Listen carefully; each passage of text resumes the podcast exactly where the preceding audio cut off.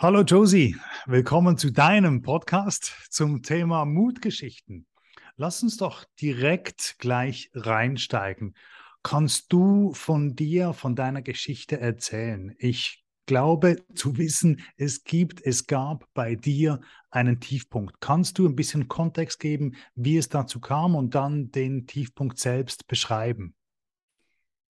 Du hast absolut völlig recht. Und danke dafür, dass du Moderator heute hier bist. Ähm, es gab einen dicken Tiefpunkt in meinem Leben und eigentlich gibt es sogar zwei, aber darauf komme ich dann später mal zu sprechen. Es gab einen sehr tiefen Tiefpunkt in meinem Leben. Ich habe das ja schon oft erzählt, dass ich eigentlich mein ganzes Leben lang ein falsches Leben geführt habe. Ich, ähm, so wie ich heute Inwiefern? wirke, ja, so wie ich heute wirke, das, was ich heute bin als spirituelle Lehrerin und Medium, war ich ja nicht immer. Ich ähm, bin gelernte Buchhalterin und wollte immer in diese Gesellschaft passen. Ich wollte mich anpassen. Ich wollte so sein wie alle anderen Menschen, weil so wie ich war, als Kind war ich schon medial veranlagt, hat man mich abgelehnt. Und ähm, ich wollte unbedingt dazugehören und habe sozusagen einfach dieses falsche Leben geführt. Ich hatte Mann, Kinder, diesen Job und ähm, habe so mein Leben gelebt. Aber es war anstrengend. Es war frustrierend für mich. Ich hatte immer diesen inneren Frust in mir und wusste nicht, wo, wo soll ich denn hingucken. Und ähm, es kam dann zu einer Situation, die mich so ein bisschen eingeführt hat, äh, wo ich hinblicken soll. Das war ähm, im Jahr 2017. Ich hatte total spontan mir eine Auszeit von den Kindern von meinem Mann genommen, war ähm, total im Land, absolut abgeschieden und hatte plötzlich eine Begegnung mit meinem Schutzengel mit meiner verstorbenen Großmutter und ähm, mit einer Seele, die sich mir vorgestellt hat als ein Kind, das ich mal gebären werde. Und ich dachte mir nur so, wow, wie geht das? Wie geht das, dass ich das sehe, dass ich mit denen kommunizieren kann? Ich bin doch nur Buchhalterin. Wie funktioniert das? Und ähm, ab dem Moment hat sich alles verändert für mich. Ich ähm, bin immer wieder, wenn ich in Meditation eingestiegen bin, in den Jahren danach, ähm, hatte ich immer wieder Kontakt mit Verstorbenen und mit Engeln. Und ich, also es war so krass, dass ich nachts geweckt wurde, dass wirklich ähm, Verstorbene vor meinem Bett standen und mir auch in die Wade gezwickt haben und gesagt haben, steh auf, wir wollen mit dir reden. Und ähm, ich fand das so gruselig. Ich konnte es nicht annehmen. Ich dachte mir, meine Güte, ich bin ein ganz normaler Mensch. Ich bin eine Buchhalterin.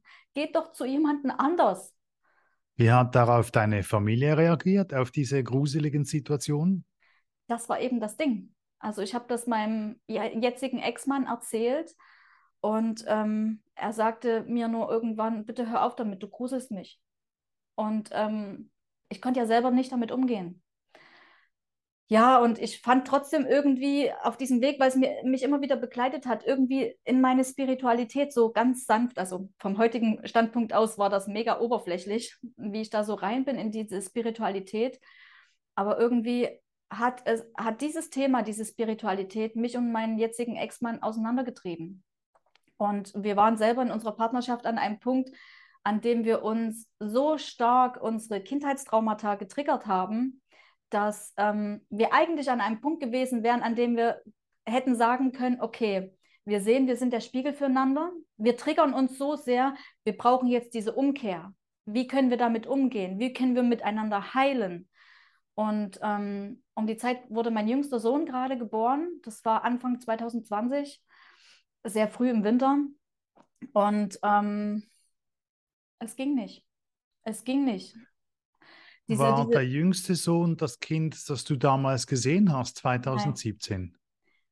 Nein. Nein. Ähm, ich war vorher noch mal schwanger, bevor ich, bevor ich mit meinem jüngsten Sohn schwanger wurde, war ich ein paar Monate vorher noch mal schwanger und hatte eine Fehlgeburt. Ähm, im, im frühen Frühjahr 2019. Und ähm, ich wusste genau, es ist diese Seele, die sich mir vorgestellt hatte.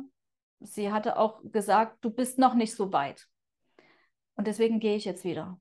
Also das war ein sehr schwieriger Moment. Das war auch ähm, eine Situation, über die ich mit meinem Ex-Mann nie gesprochen habe. Das war ein Thema, das war durch. Ich hatte diese Fehlgeburt, bin ins Krankenhaus und ähm, wurde behandelt, bin wieder nach Hause ein paar Tage später haben wir geheiratet und ähm, das Leben lief weiter. Der Alltag lief einfach weiter und wir haben auch nie drüber gesprochen. Das war auch so ein Thema, was dann in mir natürlich gegärt hat, als Frau ein Kind zu verlieren. Es war nicht meine erste Fehlgeburt, aber es war eine der traumatischsten Fehlgeburten, weil sich eben das Kind schon angekündigt hatte. Und ähm, das alles, ne, was dann so in mir gegärt hat, auch diese Kindheitstraumata, die immer wieder hochgeploppt sind, dann bin ich erneut schwanger geworden und mein jüngster Sohn eben ne, in meinem Bauch hat so viele Wunden in mir hochgeholt, dass ich gedacht habe, ich, ich sterbe innerlich, wenn ich jetzt hier nicht was tue. Und dann ist eben mit der Geburt von meinem Sohn unsere Beziehung so auseinandergegangen, dass dann irgendwann im Frühjahr 2020 mein Ex-Mann gesagt hat, er geht. Er kann nicht mehr und er möchte da auch nicht mehr hingucken.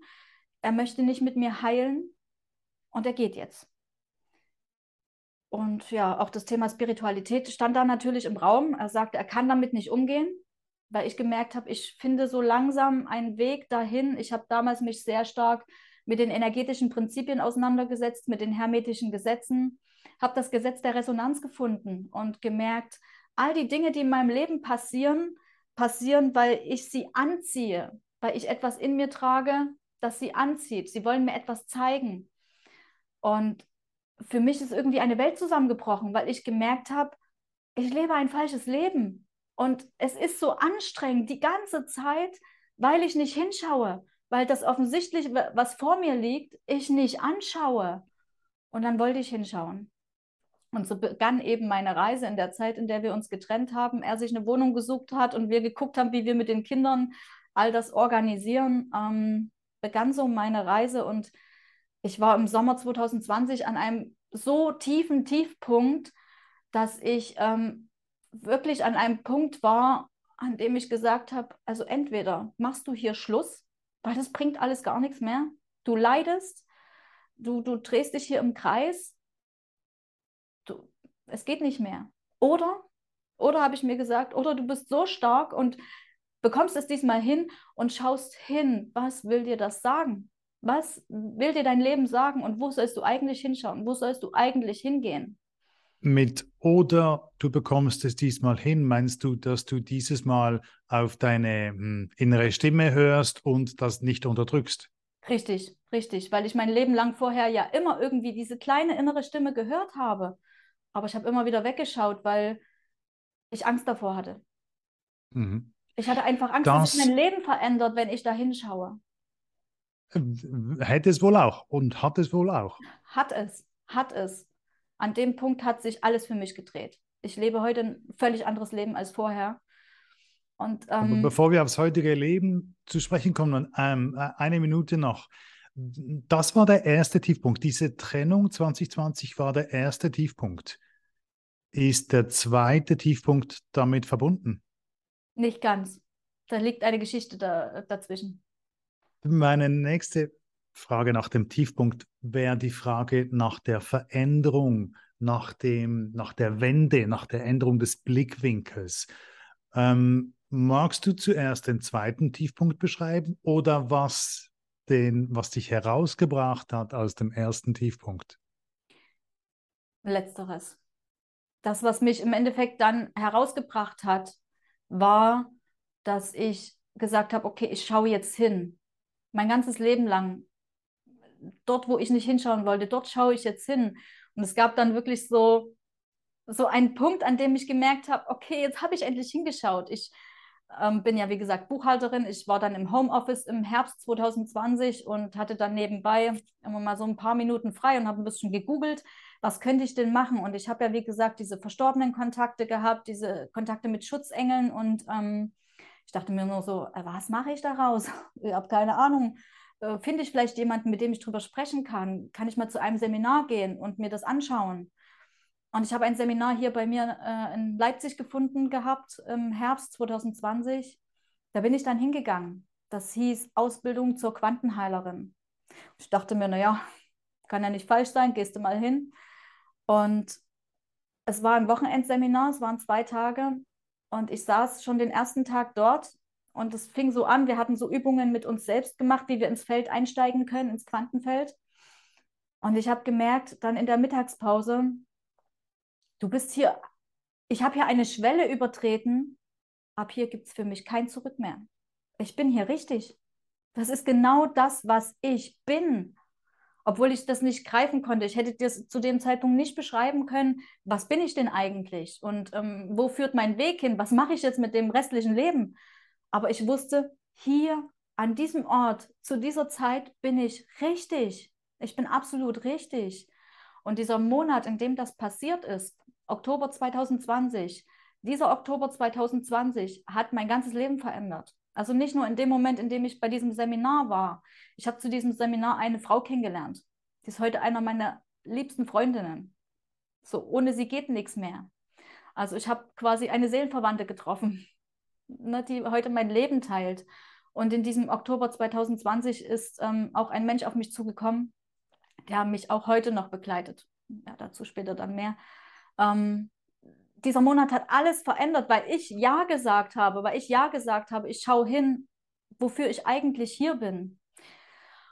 Ja, und dann, dann, dann rollten die Ereignisse so. In diesem Monat habe ich mich noch ganz am Ende des Oktobers angemeldet für eine mediale und sensitive Jahresausbildung. Warte noch kurz, bitte. Ähm, weil im Moment, wo du ja dort warst an diesem Kurs und du sagen konntest, ich bin hier richtig, ich bin hier angekommen, von hier geht es weiter. Da, da war ja schon klar, dass alles gut ist und dass alles gut kommt. Du musstest nur noch den Weg gehen, sozusagen. Aber der schwierigste Moment ist ja der, Moment, der, der, der Tiefpunkt, der Moment der Dunkelheit, der einem ewig lange vorkommt. Das ist ja genau das Problem in diesen Situationen. In diesen Situationen hat man das Gefühl, das dauert bis in alle Ewigkeit so weiter. Richtig. Wie bist du dann zum Schluss gekommen, okay, ich muss jetzt einen Entscheid fällen und diesen Entscheid fälle ich?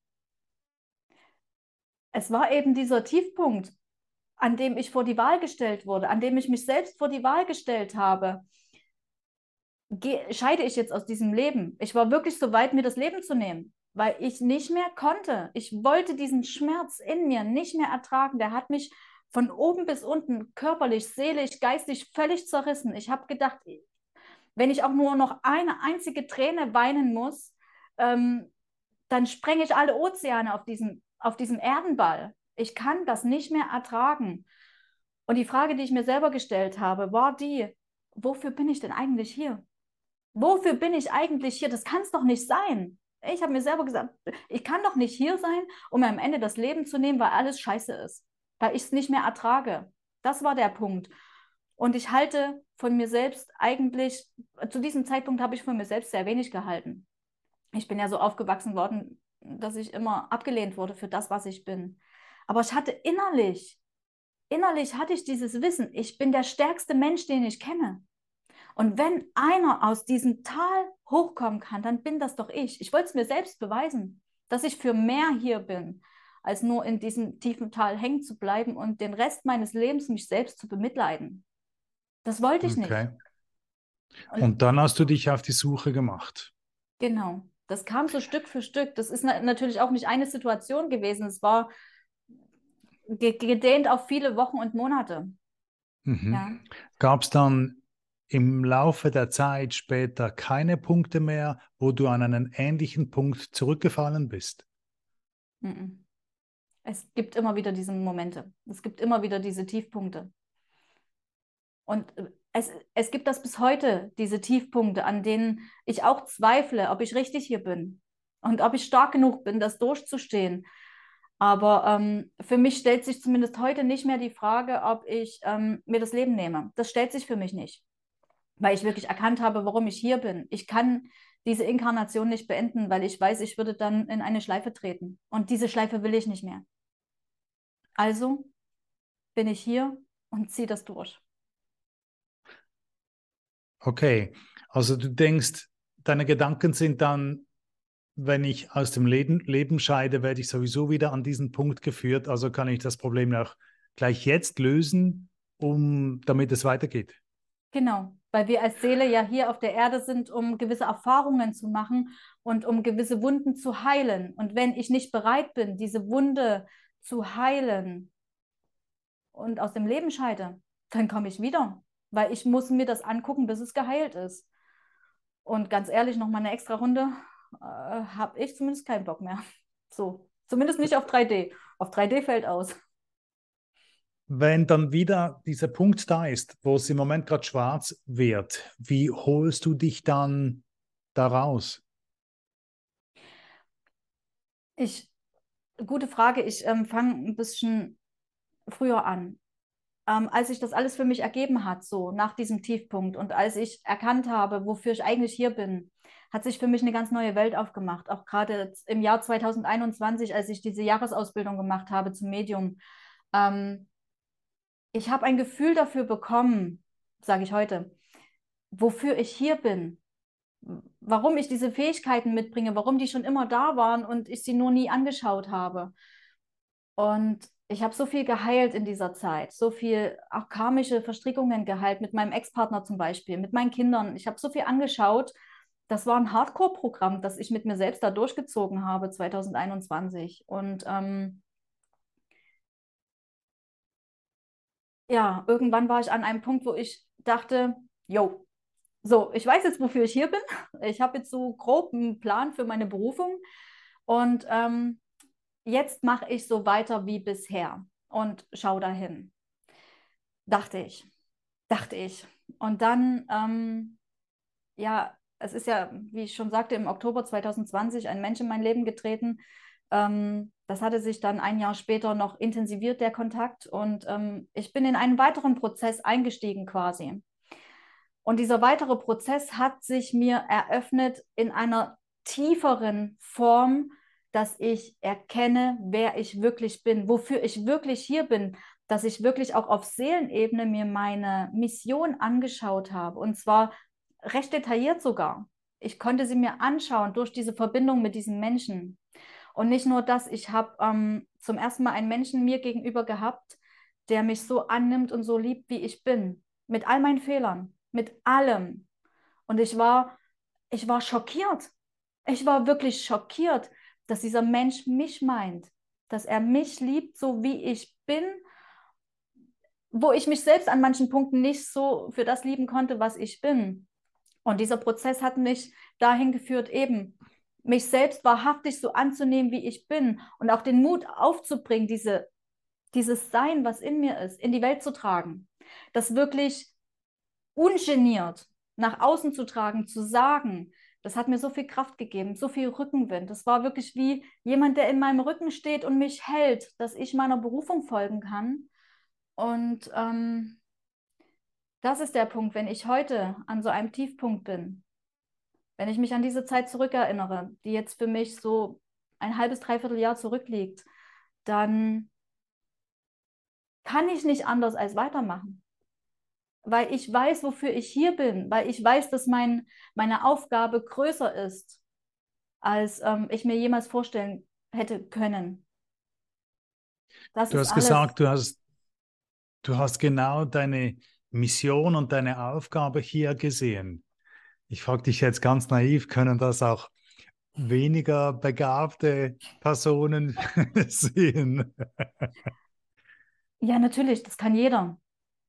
Also mein Standing ist einfach, das kann jeder. Jeder, der bereit ist, da hinzuschauen. Und es ist natürlich nicht so, dass du ne, jetzt hellsichtig hier da einen Kanal aufmachst und da reinschaust und ähm, dann kommt deine Lebensaufgabe wie so, wie so ein Plakat und sagt, hier, Michael, das ist deine Aufgabe, schau mal hin, sondern es ist ein Prozess. Es ist ein tiefes Erkennen und du wirst Schicht für Schicht da tiefer reingehen, wenn du dich dem hingibst. Am Anfang ist es vielleicht nur ein kleines Gefühl. Und irgendwann wird das Gefühl tiefer und während du deinen Weg gehst, ebenso wie ich meinen Weg gegangen bin, wird es immer detaillierter, immer tiefer, immer feiner. Ja, das Bild wird schärfer. Und so wurde es eben auch für mich. Gut, für mich ist es, es ist vielleicht ein bisschen anders als für andere Menschen, weil ich ähm, ja auch mit Erzengeln kommuniziere. Ich channel ja viel als Medium und ähm, ich habe so einen Erzengel an meiner Seite, mein großer Geistführer, der, äh, der ist, wie soll ich das anders sagen, der redet einfach Klartext mit mir. Ich brauche so jemanden an meiner Seite, der einfach Klartext mit mir redet. Und der hat mir in einer Sitzung, die ich mit meiner Kollegin damals gemacht habe, weil ich nicht hinschauen wollte, mir war das alles zu viel, was ich gesehen habe. Ich habe dann meine Kollegin gefragt, bitte, bitte erklär es mir ganz nett und ruhig. hat er deutlich die Botschaft durchgegeben, wofür ich hier bin. Und ich war wirklich vor den Kopf gestoßen, weil das für mich so ein Ding war, in dem Moment, es war mir zu groß. Ich dachte mir, das, das, das ist mir zu viel Verantwortung. Aber im Endeffekt weiß ich heute, ich bin ja nicht die Einzige, die diese Aufgabe hat. Wir, haben, wir sind viele, die diese Aufgabe haben. Und ähm, bin ich allein darin. Möchtest du teilen, was er gesagt hat, was deine Aufgabe ist? Ich kann nicht ganz ins Detail gehen, weil ich, du verstehst das sicherlich, es sind viele persönliche Sachen mit dabei, die ich jetzt auch nicht öffentlich bei YouTube oder so preisgeben möchte. Ne?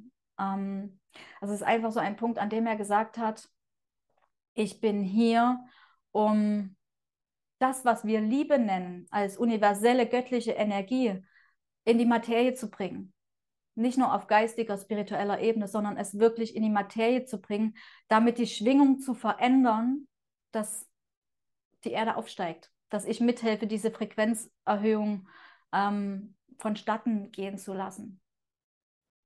Ja, wie das konkret okay. aussieht, ähm, weiß ich in manchen Details natürlich auch noch nicht. Ich habe so, ich habe viele Hinweise bekommen, wie das gehen soll. Aber das ist auch ein Weg, wo ich persönlich sage, ähm, das bringt mich derzeit, im letzten Dreivierteljahr hat mich das echt an Grenzen gebracht. Also diese Aufgabe bringt mich an Grenzen, weil ich merke, was wir Menschen für Grenzen haben. Wir haben ja ein Ego. Und dieses Ego hält an so vielen Erfahrungen fest, an so vielen Abhängigkeiten fest. Und meine Aufgabe, so wie Erzengel Metatron das sagte, ist es, diese Ketten für mich persönlich auch zu sprengen, diese Abhängigkeiten zu sprengen, um mich dem Prozess dem Seelenprozess vollständig hinzugeben. Und das ist Hardcore. Das ist Hardcore, weil ich zum ersten Mal in meinem Leben merke, wie stark unser Ego uns wirklich unter Kontrolle hat. Ja. Jetzt hast du beschrieben vom ersten Tiefpunkt, von der, vom Turnaround, von der Erholung und dann wahrscheinlich zu einem kurzen Hoch mhm. ähm, mit der Situation, die du beschrieben hast. Du hast aber von zwei Tiefpunkten erwähnt. Möchtest du die zweite, den zweiten Tiefpunkt noch beschreiben? Ja, der ist sehr wichtig, gerade jetzt. Ähm, mit diesem Menschen, von dem ich vorhin sprach, ähm, gab es eine sehr schöne Zeit und dann gab es eine weniger schöne Zeit. Und diese weniger schöne Zeit hat mich eines gelehrt. Es gab ein Hin und Her. Und ich habe gemerkt, ein Hin und Her, nicht nur zwischen uns als Menschen, sondern ein Hin und Her ähm, auch für mich. Ich wollte immer wieder für das einstehen, was ich wahrhaftig in mir fühle. Und ich habe das auch ausgesprochen. Und dann bin ich immer wieder zurück. Ich bin immer wieder zurück und bin in diese Schleife eingetreten, die zwischen uns lief. Ne, auch von Ego-Abhängigkeiten. Wir haben uns gegenseitig wehgetan und so weiter und so fort. Und ich bin immer hin und her geswitcht. Und dann gab es einen Punkt, der ist jetzt drei Monate her drei Monate her, ähm, an dem habe ich gesagt, so, mir reicht es, ich kann nicht mehr, ich kann mich nicht mehr im Kreis drehen, ich kann das mir nicht antun, ich kann es ihm schon lange nicht antun, ich will ihn auch nicht leiden sehen, ich will uns beide nicht leiden sehen. Und ich setze jetzt hier einen Punkt. Ich setze jetzt hier einen Punkt und gehe. Ich gehe einfach, ich schließe die Tür. Und ähm, dieser Tag war wirklich hardcore. dieser Tag war so hardcore, weil ich hatte dieses Standing abgegeben und bin gegangen. Ich bin zu einer Freundin gegangen, habe mich ausgeweint. Und ähm, ich war so froh, dass ich gegangen bin, weil ich ähm, so meine Kommunikation, meine äh, digitale Kommunikation ja nur zu Hause habe. Ich bin unterwegs nicht erreichbar. Und ähm, war ganz froh, dass ich nicht erreichbar war, weil ich war an einem Punkt, an dem ich zurückrudern wollte. Ich wollte meine Nachricht löschen und ich wollte mich im alten Kreis drehen. So, ne? Was das Ego eben kennt, die alte Erfahrung ähm, aus Verletzungen und hin und her. Und ähm, ich habe es gelassen. Ich war so stolz auf mich, als ich den ersten Tag überstanden hatte und gesagt habe, ja, ich bleibe jetzt bei meinem Standing, ich gehe jetzt wirklich, ich steige hier aus. Und zwei Tage später hat er sich dann gemeldet bei mir und wir haben recht lange telefoniert. Und dieses Telefonat war alles andere als schön. Wir haben uns am Anfang im ersten Teil des Telefonats äh, viel Dreck um die Ohren geworfen viel Vorwürfe um die Ohren geworfen. Er hat mir auch nochmal Vorwürfe gemacht, dass ich gehe, dass ich mich nicht an Vereinbarungen halte und so weiter. Und ich wollte plötzlich wieder zurückrudern und dachte mir nur so, meine Güte, ich kann ihn doch nicht allein lassen. Es geht nicht. Ich habe auch so ein ne, Helfersyndrom. Ich äh, kann nicht sehen, wenn andere Menschen leiden. Das geht für mich nicht. Und ich war ganz glücklich, dass ähm, zu dem Zeitpunkt meine beste Freundin gerade zur Tür reinkam und sie mich hat telefonieren sehen. Ich bin wirklich zusammengesackt. Wir haben uns wirklich böse Dinge um die Ohren gehauen. All das, was ich vorhin sagte, was mein Ex-Mann mir in zehn Jahren Beziehung an Urwunden, an Kindheitstraumata getriggert hat in zehn Jahren, hat dieser Mann in diesem Telefonat in fünf Minuten geschafft. Und ich saß wirklich da, ich war völlig am Ende. Ich saß da wie ein kleines Baby in der Fötalstellung und habe nur noch geweint. Und als wir uns dann gegen Ende des Telefonates ein bisschen aufgerafft hatten, haben wir uns gegenseitig gesagt, gut, dann ähm, sehen wir uns in diesem Leben nicht wieder. Und ähm, ich habe in dem Moment nicht gewusst, was das bedeutet, weil dieser Satz so nebensächlich fiel. Und als wir dann aufgelegt hatten, also zwei, drei Stunden später, habe ich gemerkt, dass dieser Satz in mir gesagt ist. Ich bin dann meinen Alltag machen lassen. Ich war völlig fertig mit den Nerven. Ich habe meine Kinder geholt, hatte mich mit einer Freundin getroffen in meinem Garten und ähm, ich komme in diesem Garten an. Meine Freundin war schon da, hat sich um die Kinder gekümmert und ich habe plötzlich gemerkt, irgendwas passiert mit mir. Irgendwas ganz Krasses passiert gerade mit mir und ich bin zusammengefallen. Ich dachte erst, na gut, wirst du ohnmächtig, hast du heute noch nichts gegessen, keine Ahnung, so in dem Moment. Und dann irgendwann nach einer Stunde, ich lag da. Ich lag in meinem Garten auf meiner Veranda und konnte mich nicht mehr bewegen. Gar nichts. Ich konnte gerade noch so sprechen. Ich habe meiner Freundin gesagt, ähm, bitte ruf jetzt meinen Ex-Mann an, der muss die Kinder holen. Ich, ähm, kannst du mir bitte noch ein Kissen für meinen Kopf geben, weil ich auf den blanken Fliesen lag? Ich konnte mich nicht mehr bewegen, gar nichts. Es ging nichts mehr. Mein Ex-Mann hat die Kinder abgeholt, meine Freundin hat mich noch nach Hause irgendwie begleitet. Ich habe mich wirklich die paar Meter bis zu mir nach Hause geschleppt und dann lag ich da einsam und allein auf meinem Sofa. Und es ging weiter. Ich konnte wirklich nicht mehr laufen. Also es war wirklich so weit, dass ich, ich weiß ja, wie Laufen geht. Das wissen wir alle, wie Laufen geht, ja. Das äh, passiert ja ganz automatisch. Und ich stand wirklich in meinem Flur und habe zu meinen Beinen gesagt, verdammt nochmal, Beine, lauft. Ihr wisst doch, wie es geht. Machst du jetzt mal so.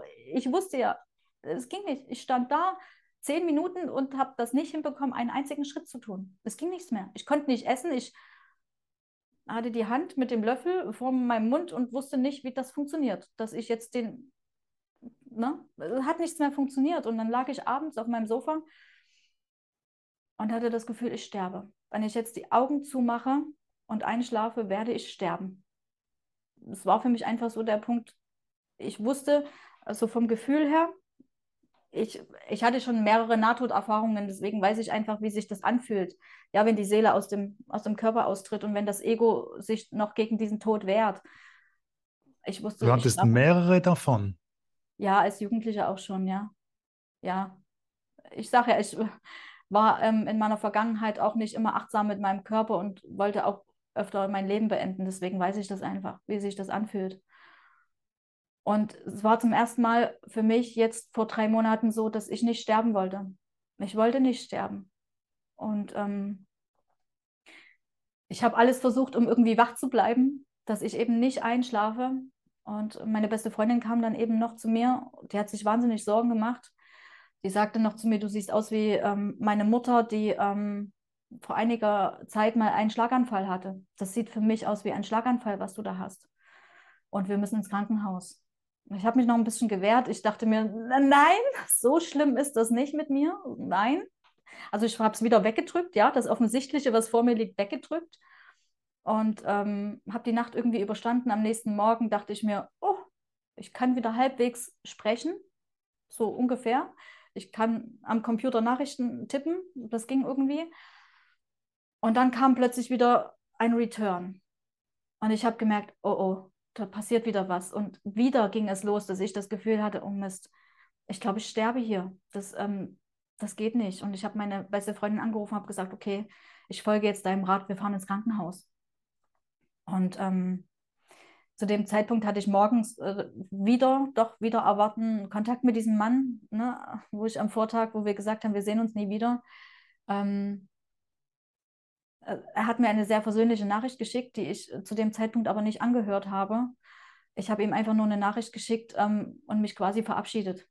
Ich hatte das Gefühl, ich, es kann sein, ich sterbe heute und ich möchte ihn einfach wissen lassen, ich liebe dich und ähm, es kann sein, dass es das wirklich war. Ich habe gemerkt, ich verabschiede mich gerade.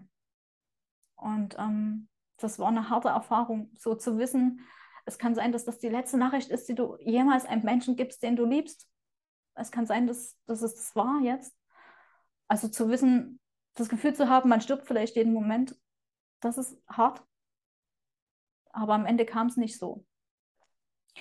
Die Erfahrung im Krankenhaus, das habe ich mal in einem anderen Video verarbeitet, was da alles passierte. Ich kam zurück und ähm, wurde nicht behandelt im Krankenhaus und bin wieder zurück und habe mir gesagt, okay, wenn dir niemand anders hilft, wieder ins Leben zurückzufinden, dann machst du das selbst. Und habe gesagt, okay, für mich ist hier ein großer Reset passiert. Ich bin körperlich quasi aus, aus den Angeln gehoben worden und ich konnte gar nichts mehr, gar nichts. Dann soll das jetzt so sein. Dann muss ich mich jetzt hingeben. Ich muss mich dem Prozess hingeben und wirklich hinschauen. Mich eben nicht mehr in der Schleife drehen, ja, und hinschauen und annehmen, was ist. Radikale Akzeptanz der Dinge. Ich kann sie nicht verändern, die Dinge, also nehme ich sie an. Und das war so ein Prozess, der alles andere, was ich vorher gesagt habe, was Hardcore war in meinem Leben, das hat es überschritten. Das war Hardcore. Also allein so körperlich wieder ins Leben zu kommen, dass, dass ich wieder Herr über meinen Körper werde, dass ich wieder essen kann, wieder laufen kann, das hat lange gedauert der Körper äh, degeneriert ja auch sehr schnell, wenn, wenn er nicht benutzt wird. Das habe ich gemerkt.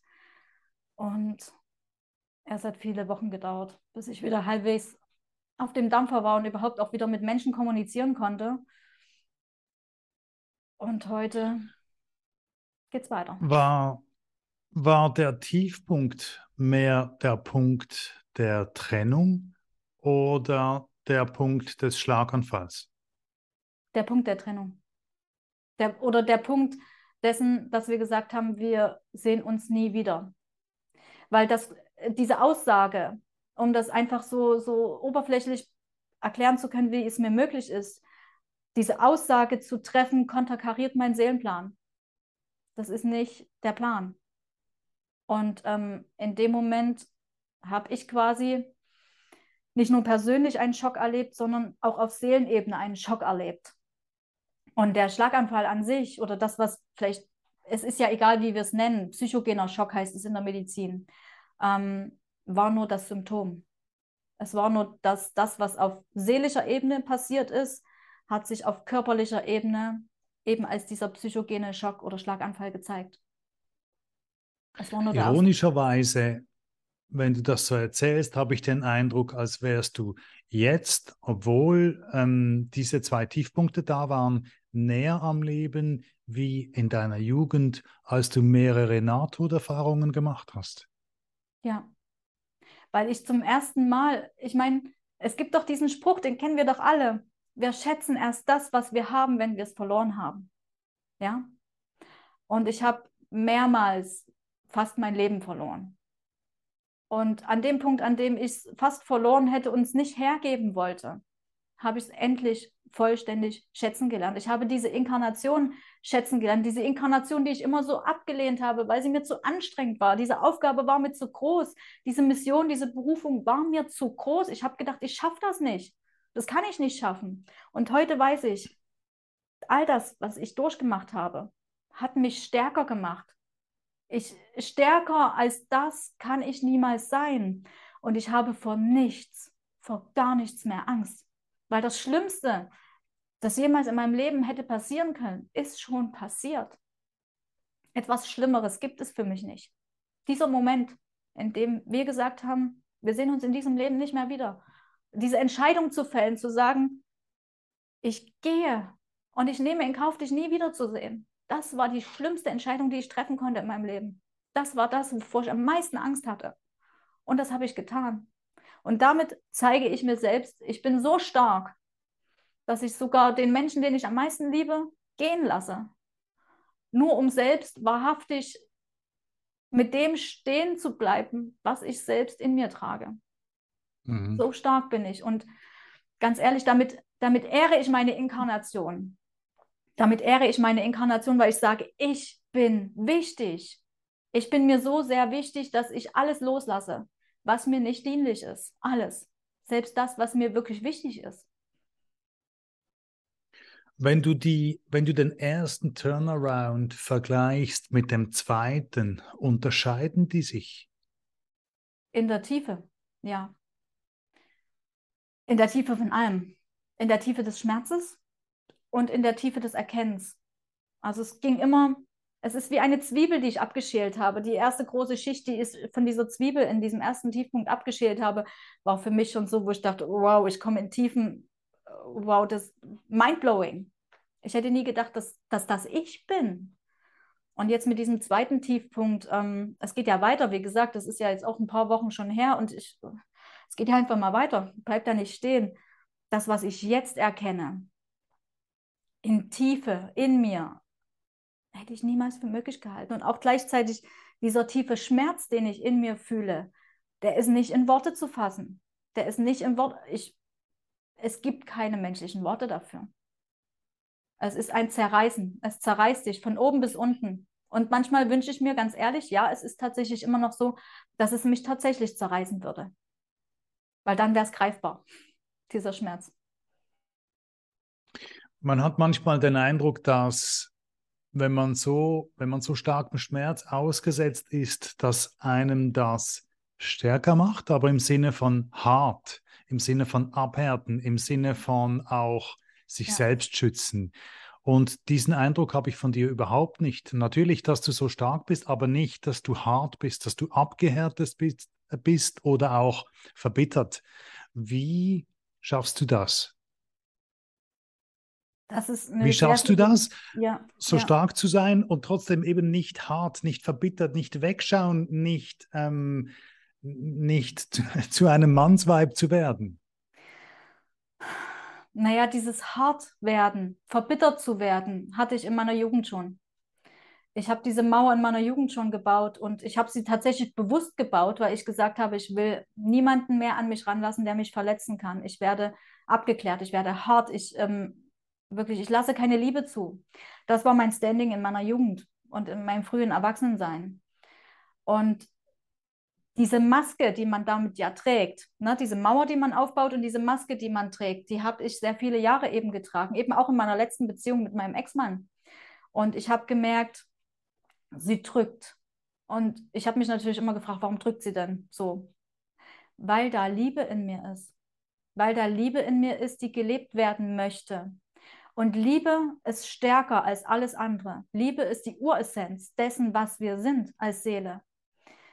Und würde jetzt ein bisschen zu weit führen, aber es gab einen Punkt vor vielen Monaten, an dem ich mit diesem Thema Liebe eben, was Liebe wirklich ist, so stark konfrontiert wurde, dass ich gemerkt habe, ich würde ja auch da wieder wegschauen, was ich wirklich bin. Denn Liebe in die Materie bringen ist eines meiner Missionen.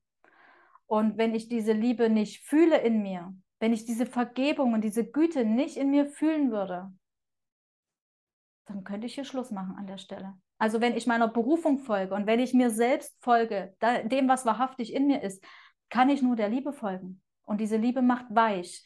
Es ist, wenn du dir das vorstellst, ähm, ja, ein weiches Herz, da kann kommen, was will. Es passt sich den, ne, es formt sich, es passt sich den den Gegebenheiten an. Ein hartes Herz, was hart wäre mit einer Mauer drumherum, würde bei dem ersten Sturm, bei dem ersten Wind, der kommt, brechen. Und das wollte ich nicht. Ich wollte nicht nochmal brechen. Also lasse ich die Liebe in mir zu, damit ich mich den Gegebenheiten anpassen kann, um nicht zu brechen. Weil das alles ist, was ich bin. Und im Endeffekt ist das alles, was wir alle auch sind. Warum soll ich mich also selbst verleugnen? Und wie geht es dir heute? Heute? Meinst du heute den Tag? heute, heute. Heute, heute, ja, allgemein. Ich bin immer noch mit meinem Thema konfrontiert, mit Hingabe und Loslassen. Loslassen ist so ziemlich abgeschlossen für mich. Hingabe ist jetzt das Thema. Radikale Akzeptanz der Dinge, die passieren in meinem Leben. Und Genau, nicht mehr dagegen ankämpfen. Und das ist ein Prozess. Und äh, ich komme immer tiefer in diesen Prozess und ich denke, ich bin ziemlich weit in diesem Prozess. Aber es heißt nicht, dass es nicht anstrengend ist. Es ist auch für mich anstrengend, obwohl ich, wie gesagt, ne, stark bin. Und ich rezitiere seit ein paar Tagen diesen einen Satz, der heißt, ähm, du weißt erst, wie stark du wirklich bist, wenn stark sein deine einzige Option ist. Du hast von radikaler Akzeptanz gesprochen.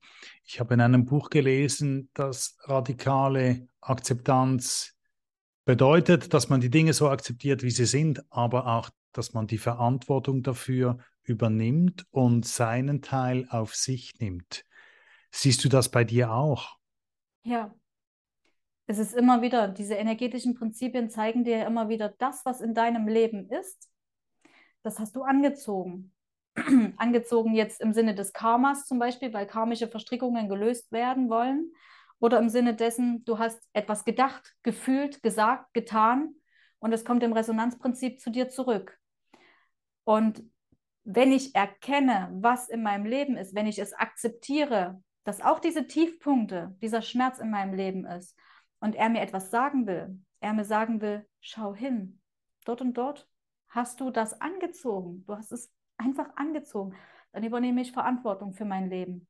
Und Verantwortung bedeutet im allerersten Schritte zu akzeptieren, dass ich derjenige bin, der diese Situation heraufbeschworen hat. Niemand anders. Ich allein war das. Und wenn ich mir mein Leben, meine Vergangenheit anschaue, dann habe ich verdammt viel Mist angezogen. Verdammt viel Mist. Reicht für zehn Inkarnationen, ganz ehrlich. Aber ich übernehme Verantwortung. Und natürlich war ich an einem Punkt vor zwei, drei Jahren, ich war sauer auf mich selbst, als ich das erkannt habe. Ich dachte mir, wie konntest du nur so blöd sein? Warum hast du das nicht eher gesehen? Na, dann wäre all dieser Mist nicht passiert. Aber heute und hier weiß ich, wenn ich diese Verantwortung annehme, dass alle Tiefpunkte ich angezogen habe, dass sie mir auch was zeigen wollen. Ich soll ja was erfahren, ich soll ja was lernen, ich soll ja weiter wachsen. Im Wachsen liegt der Wachstumsschmerz auch. Wachsen tut einfach mal verdammt weh. Das ist der Punkt weil wir aus alten Ketten ausbrechen, weil wir größer werden, wie die Kinder, die wachsen und dann weinen sie nachts, weil die Beinchen wehtun, ja. Und diese Verantwortung bedeutet im Endeffekt auch, ich kann den Blickwinkel verändern. Ich habe Macht über meine Gedanken. Ich habe Macht über meine Gefühle. Ich habe Macht darüber, was tue ich, was sage ich, wie handle ich. Handle ich jetzt impulsiv aus dem Ego heraus, weil ich gerade wütend oder frustriert bin? Und ziehe damit dann wieder diese Schleife an?